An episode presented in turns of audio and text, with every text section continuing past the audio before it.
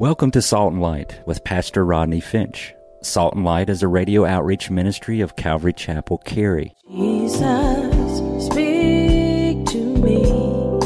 Open your word and reveal your heart to me. Salt and Light is a series of verse by verse studies through the Bible, focusing on its practical application to our everyday lives. Salt and Light is recorded live at Calvary Chapel, Cary in Apex, North Carolina. Stay tuned. At the end of the program, we will give you information on how to contact us, so be sure to have a pen and paper ready. Today, Pastor Rodney will be teaching from the book of John, chapter 20. So grab your Bibles and follow along. Now, with today's teaching, here's Pastor Rodney. Before Jesus took his last breath, he said, It is finished. What is finished? Our salvation is finished. Satan is finished. Self is finished. The old man has been crucified with him on the cross and has died with Jesus. The work that Jesus came to do has been finished. Every prophecy is finished. Redemption finished, completed. The sin bearing has been accomplished and finished. The righteous requirements of the law is completed and finished. Maybe this will get somebody excited. The stronghold of the devil has been broken and the love of God has been portrayed perfectly to tell us that it is finished. If you've been with us, you know chapter 20. Look at chapter 20 in verse 1. Peruse with me right through verse 10. In chapter 20, it was early in the morning, the first day of the week. Mary Magdalene and the other Mary came to the tomb of Jesus with spices. This is the same Mary Magdalene that was possessed by the demons. By the way, on our last trip, we went to Magdala, didn't we? And uh, that was a blessing. We saw where Mary Magdalene was from. And when she met Jesus, he set her free of being demon possessed. And she never left his side. She was at the cross when he died and at the tomb when he was buried. And the other Mary was Mrs. Zebedee. Got a pen? Mrs. Zebedee. Solomon. Salome, pardon me. She is the wife of Zebedee and the mother of the sons of thunder, James and John. And when the Marys arrived at the tomb that early morning, they met two angels. And one angel said, why are you looking for the living among the dead? In Luke 24, you put the stories together. Keep in mind, they don't know the story. They haven't read chapter 20. Are y'all listening? They don't know that Jesus is risen and not in the grave. So they rise up early to seek a dead Jesus. I like to point that out that these ladies are willing to get up early for a dead Jesus. My question to you is Are you willing to get up early for a living Jesus? You know, some people say, I'm just not an early morning person. I'm just not a morning person. I don't do mornings. Well, maybe you should start. Because seeking Jesus early, the Bible has so much to say about seeking the Lord early. So much to say about early in the morning will I seek thee. Are you willing to get up early for a living Jesus? Well, Mary gets to the tomb and she noticed the stone had been rolled away. And she ran and she told Peter and John, and Peter and John run to the tomb and they look in and they see the linen clothes lying like a cocoon intact on a stone slab. And remember, I told you what that linen was. Do you remember what I told you the name of the linen was? The, anybody know? The Takrahim. The Takrahim. So it appears that they they wrapped Jesus in this linen cloth, and it seems that when he rose from the grave, that his body just rose up out of that takrahim, and the cloth just stayed in its form like a cocoon. Uh, you know, if you wrap your arm and you, you know, take the wrapping off your arm, the cloth is just going to be just laying right there. Well, it seems that Jesus got up out of that takrahim, and that cloth is laying there like a cocoon, and the head wrapping is folded neatly over in the corner. Look at verse 8 of chapter 20. It tells us that they believed. Believed what? Then they believed. Believe what?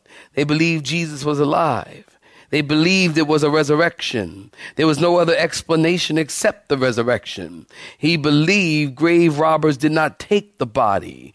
They believed nobody stole the body of Jesus. How could they get past the Roman guards and break the imperial seal and walk right past the Roman guards. Look at verse 10. It tells us then the disciples went away again to their own homes. Now, after Jesus rose from the grave, he appeared approximately 11 times. You want to write something down? Write this down. He appeared approximately 11 times to about 500 people post resurrection. Now, in our text today, John only talks about three of those appearances, of which we are going to talk about. Got your pen? Got your pad? Number one, he appears to Mary Magdalene in verses 11 through 18. And then number two, he appears to his disciples in verse 19 through 23. He appears to Mary Magdalene, verse 11 through 18 he appears to the disciples in verse 19 through 23, and then he appears to Thomas in verse 24 through 31, and we'll talk about that. We'll talk about these three appearances. Beginning in verse 11, we're post resurrection. And post resurrection, Jesus does two things. Number one, got a pen? He's collecting and comforting. He's collecting his purchased possession and he's comforting all those who are brokenhearted. I've titled this sermon, Collecting and Comforting Post Resurrection, John 20, 11 through 31. We'll take it in pieces. John chapter 20, saints, picking up in verse 11. If you're looking at verse 11, I need you to say amen. I need you to say a better amen than that. If you're looking at verse 11, say amen. But Mary stood outside the tomb weeping. And as she wept, she stooped down and she looked into the tomb and she saw how many angels? Two angels in white sitting, one at the head and the other at the feet, where the body of Jesus had lain. And then they said to her, Woman, why are you weeping? And she said to them, Because they have taken away my Lord, and I do not know where they have laid him. And when she had said this, she turned around and she saw Jesus there, and she did not know that it was Jesus. And Jesus said to her, Woman, why are you weeping? Whom are you seeking? And she, supposing him to be the gardener, said to him, Sir, if you have carried him away, then tell me where you've laid him, and I'll take him away. And Jesus said to her, Mary. And she turned and said to him, Rabboni, which is to say, teacher. And Jesus said to her, Do not cling to me, for I have not yet ascended to my Father, but Go to my brother and say to my brethren and say to them, I am ascending to my Father and your Father and what? Y'all read it with me. And to my God and your God. And Mary Magdalene came and told the disciples that she had seen the Lord and that he had spoken these things to her. Saints, stop right there. Give me your attention. The resurrection has taken place. And Jesus has done what he said he would do. He has conquered death. Somebody say amen. Before the sun rose on the third day, the Son of Righteousness is already risen with healing in his wings. The bridegroom has already gone out of the chamber. He has completed our salvation and he approved it, and he proved it by raising or rising from the grave. Now, Jesus didn't only rise from the grave and go right into heaven, he stayed around and had a few face to face confrontations with people. And one of the greatest proofs, listen to me, one of the greatest proofs that Jesus is risen is that he saw people and people saw him after he rose. I've told you that the Christian faith, got your pen? The Christian faith rests on two things. Number one, the death of Jesus, and number two, Jesus' resurrection. The Christian faith rests on Jesus' death and Jesus' resurrection. And both are equally important and both are essential to be saved. The resurrection without the atoning death of Jesus would be powerless, and the atoning death without the resurrection would be pointless. So they both are equally important and both are essential. First Corinthians chapter 15 verse 12 through 14.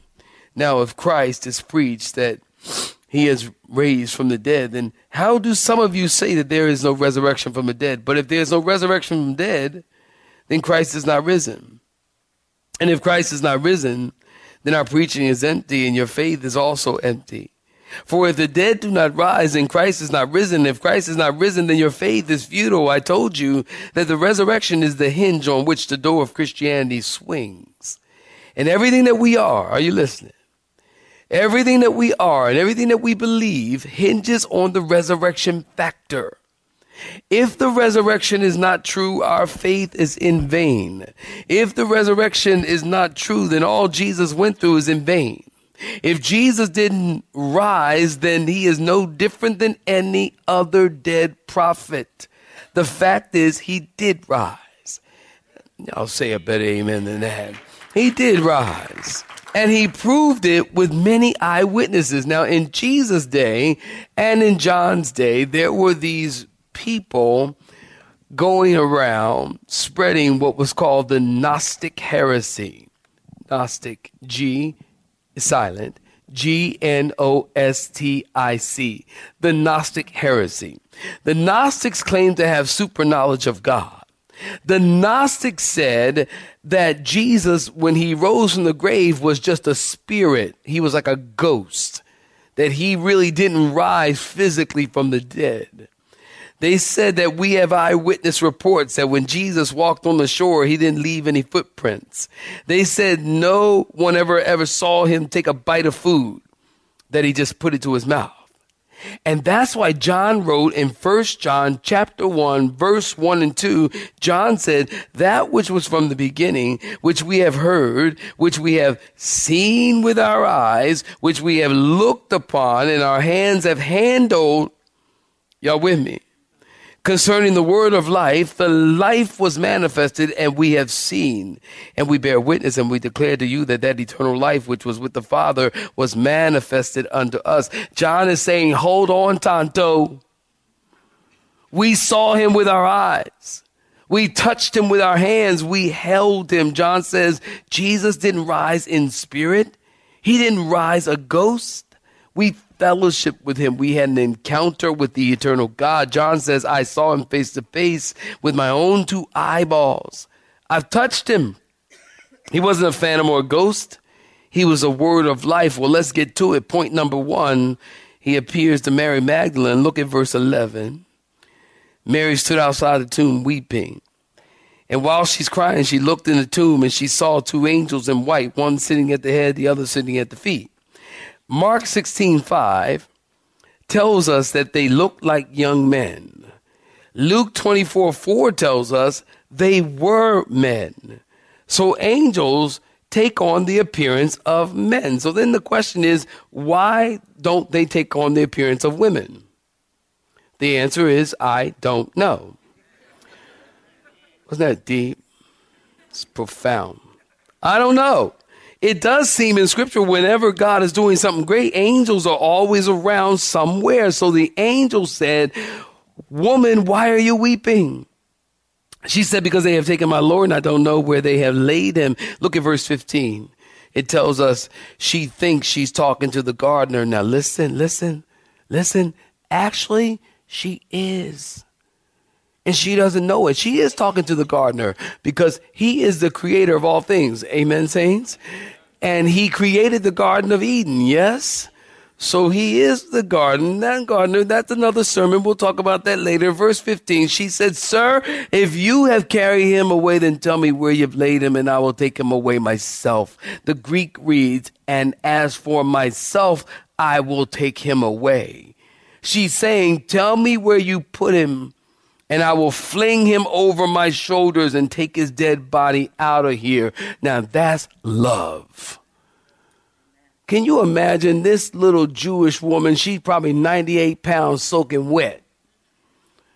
And Jesus was probably 170, 180 pounds. Jesus was in good shape. Jesus was in great shape. As a matter of fact, I just came from Israel. We walked all over the place. I am telling y'all, at the end of the day, Pastor Rodney was hurting for certain. I told her, I go find me some bath salt. I got your when your legs are my feet, my legs. I, I, I got in the bath salt. I'm laying there. I'm like Jesus. Hallelujah. Heal me, Jesus. Oh, my legs. Jesus was in good shape. He walked all over the place. When you go there, you'll see walking from Galilee to Jerusalem is a hike. Walking from Jerusalem to the Dead Sea is like to Jericho is crazy. And to some places in the Jordan, it's just crazy. So Jesus was in good shape. Can you imagine? Say he was 170, 180 pounds, and you know when you're dead, you're dead. And amen. And when you're dead, y'all like, yes, yeah, mm, yes. When you're dead, you're dead.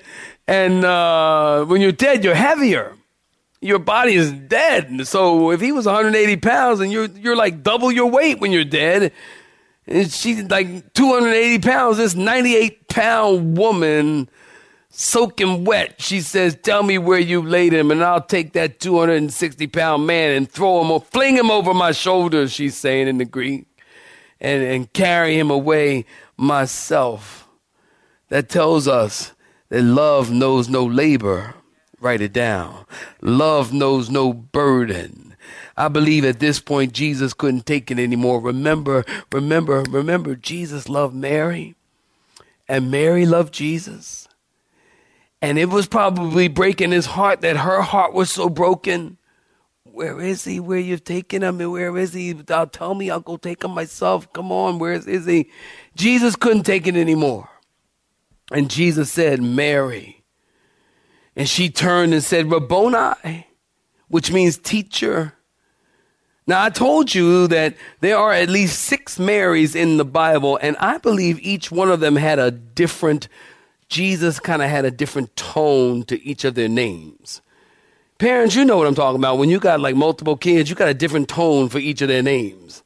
You know what I mean? You know, like my son Rodney Jr., he on the drums. I call him for dinner. I say, bring your big head down here for dinner a different tone.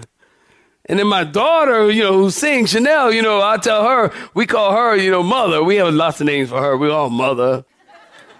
You got, you know, different tones for, for, for, for the names, and Jesus calls them differently. He might have said to one Mary, hey, Mary. And to another Mary, he said, yo, Mary. And to another, he says, hey, MM, come here. Well, y'all better laugh. I've been I've been st- studying all day, sick as I am. Y'all looking at me like I'm crazy. Y'all better be rolling on the floor right now. Hey, Mer. They had, he had a different sound and a different tone. And obviously she recognized Jesus' voice.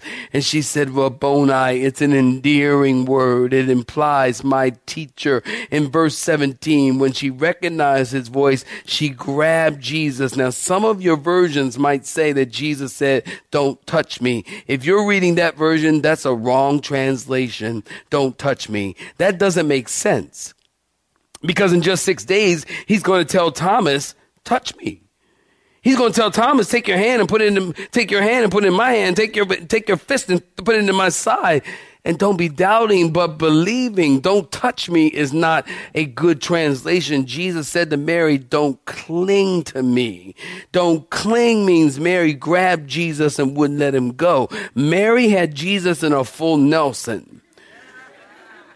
Jesus is saying, Mary or Miriam, saying, don't hold on to me because it's not going to be like it was, Mary.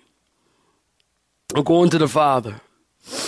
I'm going to send the Holy Spirit and He's going to be with all the believers and I'm going to be living in you. So right now, Mary, don't hang on to me. I'm not going to stay. I must go to the Father. And don't miss this. Jesus says, Mary, go tell my brethren. Notice Jesus called them disciples. And then in John 15, Jesus called them friends. And now here we are post resurrection. Jesus calls them brethren. We are his brothers. Post resurrection, Jesus has a new relationship with all believers. Are you glad about it? Are you glad about it? A new relationship with all believers. Point number two, he appears to the disciples Look at verse 19. If you're looking at verse 19, say, I'm looking at it. Well, then the same day at evening, same day at evening, being the first day of the week, when the doors were shut, where the disciples were assembled for fear of the Jews, Jesus came and stood in the midst. And he said to them, Peace be with you. And when he had said this, he showed them his hands and his side. Y'all getting this? And then the disciples were glad when they saw the Lord. So Jesus said to them again, Peace be to you. As the Father has sent me, I also send you. And when he had said this, he breathed on them and said to them, What do he say, saints? Receive the Holy Spirit. If you forgive the sins of any, they are forgiven them. And if you retain the sins of any, they are retained. He appeared to Mary. Give me your attention he appeared to Mary to show himself faithful. Now he appears to the disciples to send the faithful. So the same day, the first day of the week, the disciples are behind closed doors. The Greeks in, te- in, in, the Greek language indicates that they were locked and barred in, hiding in fear of the Jews. So they're shivering with fear, probably knees knocking, teeth chattering. And I really like the words in this text. Jesus came. Don't you like that in verse 19? Jesus came. It sounds heroic, doesn't it? Jesus came. Jesus came. I, was reading some commentaries about this, and this is pretty hilarious. Jesus came. Some commentaries say that Jesus came, that Jesus climbed through the window. I ain't buying that. I'm sorry. Can y'all? I can't even imagine Jesus scaling up the wall, and then you know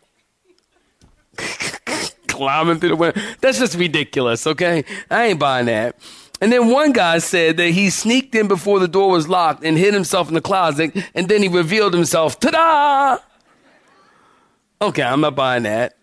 And then one guy said the door the, the doorkeeper lied and, and, and let him in. Listen, the Bible says he came. How did he come? The Bible doesn't tell us. Don't read into the Bible what the Bible does not say. That's how you get false teaching. That's how you get false, crazy, nutty theology. Okay? The Bible simply says he came. Now, it's okay to have speculation. And here's some speculation for you. It's in my opinion, my opinion, that when Jesus rose from the grave, he rose in a different body. He had a kind of different um, molecular structure uh, to his body. So he was able to walk through impervious walls or doors. So it's my feeling that Jesus just kind of walked through the walls, that he just walked through the doors. It's possible that Jesus walked through the walls and said, Peace be with you. Luke 24 tells us they were scared to death and they said, It's a ghost. And to prove he wasn't a ghost, he showed them his scars. Do you understand? Get this. When we get to heaven, are y'all listening? Okay.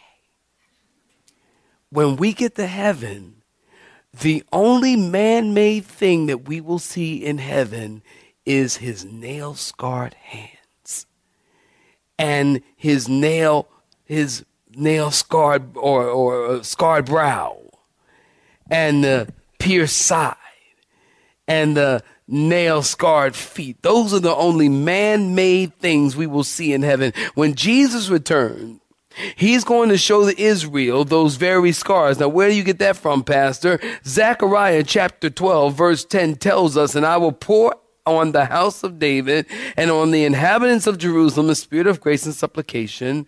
And then they will look on me whom they have pierced. Yes, they will mourn for him as one mourns for his only son and grieve for him as one grieves for his firstborn. When Jesus comes back, he will show Israel the scars. And when we see Jesus in heaven, we will see the scars that he bore on the cross. And maybe, listen, just maybe, that's what the Bible said means when it says he will wipe away every tear and there'll be no more weeping and no more sorrow because our first reaction when we see him and realize what we did, we may start weeping. And Jesus said he's going to wipe every tear away from our eyes.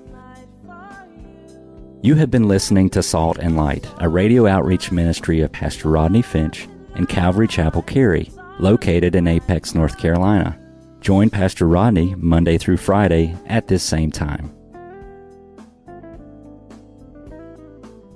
For information regarding service times, you can contact us at 1 800 293 0923.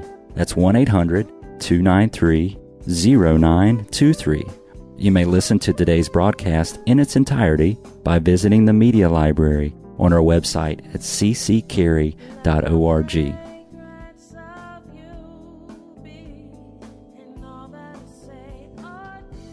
We would like to thank you for tuning in to Salt and Light and pray that you have been blessed. Until next time, may you be salt and light.